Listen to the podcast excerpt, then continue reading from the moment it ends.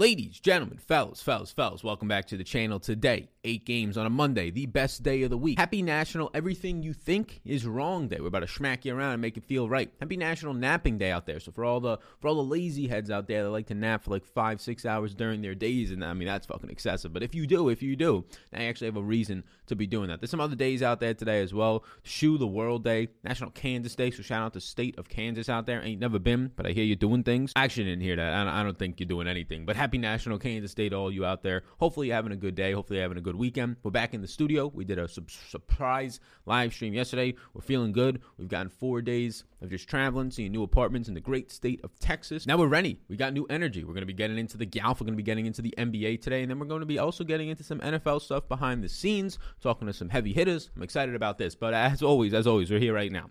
Let's give you the injury news. Let's take it to the top 12 plays as of right now on the day. And then, yeah, and then, yeah, we're going to update those as the day goes on because you're going to be getting some injury news. This is motherfucking NBA. You're going to be getting some injury news until this NBA regular season ends in about two months. So please do, while you're here right now, put your hands in the air like you just don't care. Sit back, relax, max, all cool. Let's get into this injury news. Like, subscribe, do those things. I appreciate you a ton. Notification bell as well. Derrick Rose out today. Monte Morris out today.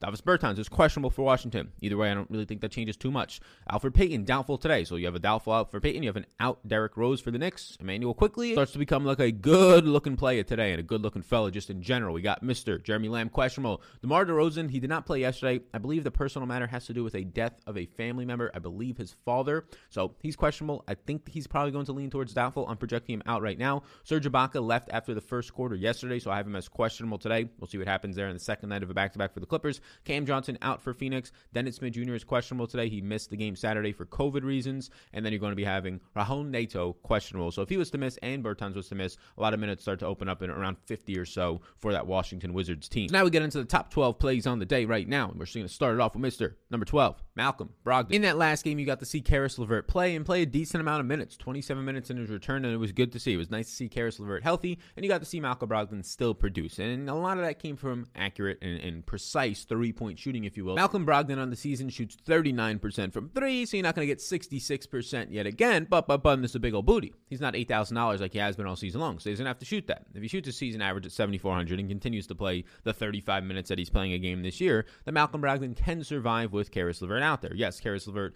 can be somebody who can disrupt a little bit more than, let's just say, I mean, a TJ McConnell, right? A Jeremy Lamb, an Aaron Holiday, a Justin Holiday, these other guys that have been out there as of late, but I think that's starting to get factored into this price point and puts us as our number 12 play of Malcolm Brogdon, assuming that he continues to see these minutes. He's a guy who's averaging 1.1 fantasy points per minute this season. And if we assume Caris LeVert starts to average around a fantasy point per minute plus, and you get Malcolm Brogdon jumping down to around 1.05 fantasy points per minute, I think that's already built into this price point with the obvious upside that maybe nothing changes at all for Malcolm Brogdon with Caris LeVert there, and Caris LeVert's the one taking the knock. Our number 12 play against Denver today with a 110 team implied total. Malcolm Brogdon as we move now into our number 11 play. Hopefully, let me know down below in the description, and if you listen on the podcast, you can reach out to me on Twitter at SalVetriDFS. Let me know right now. How was your weekend? How was your weekend? How was your weekend? How was your weekend? And also, also, also, I hope you have a beautiful start to your week. Number 11 play in the day, Immanuel Quickley, $5,600. We already talked about it. Derrick Rose is out. Elfrid Payton is doubtful. You saw Quickley in that last game. It's rare that he plays 30 plus minutes. Usually guys have to be out, but this guy is a motherfucking firecracker. In that last game when we saw Rose and Payton not play, Quickley didn't even end up starting in that game. It was Frank Ntilikina who ended up starting in that game and Reggie Bullock. Quickley continues to come off the bench. Now, in that game, though, Frank Ntilikina did pick up two personal fouls in the first five minutes, which allowed Quickley to come off the bench a little bit quicker, if you will, in that game.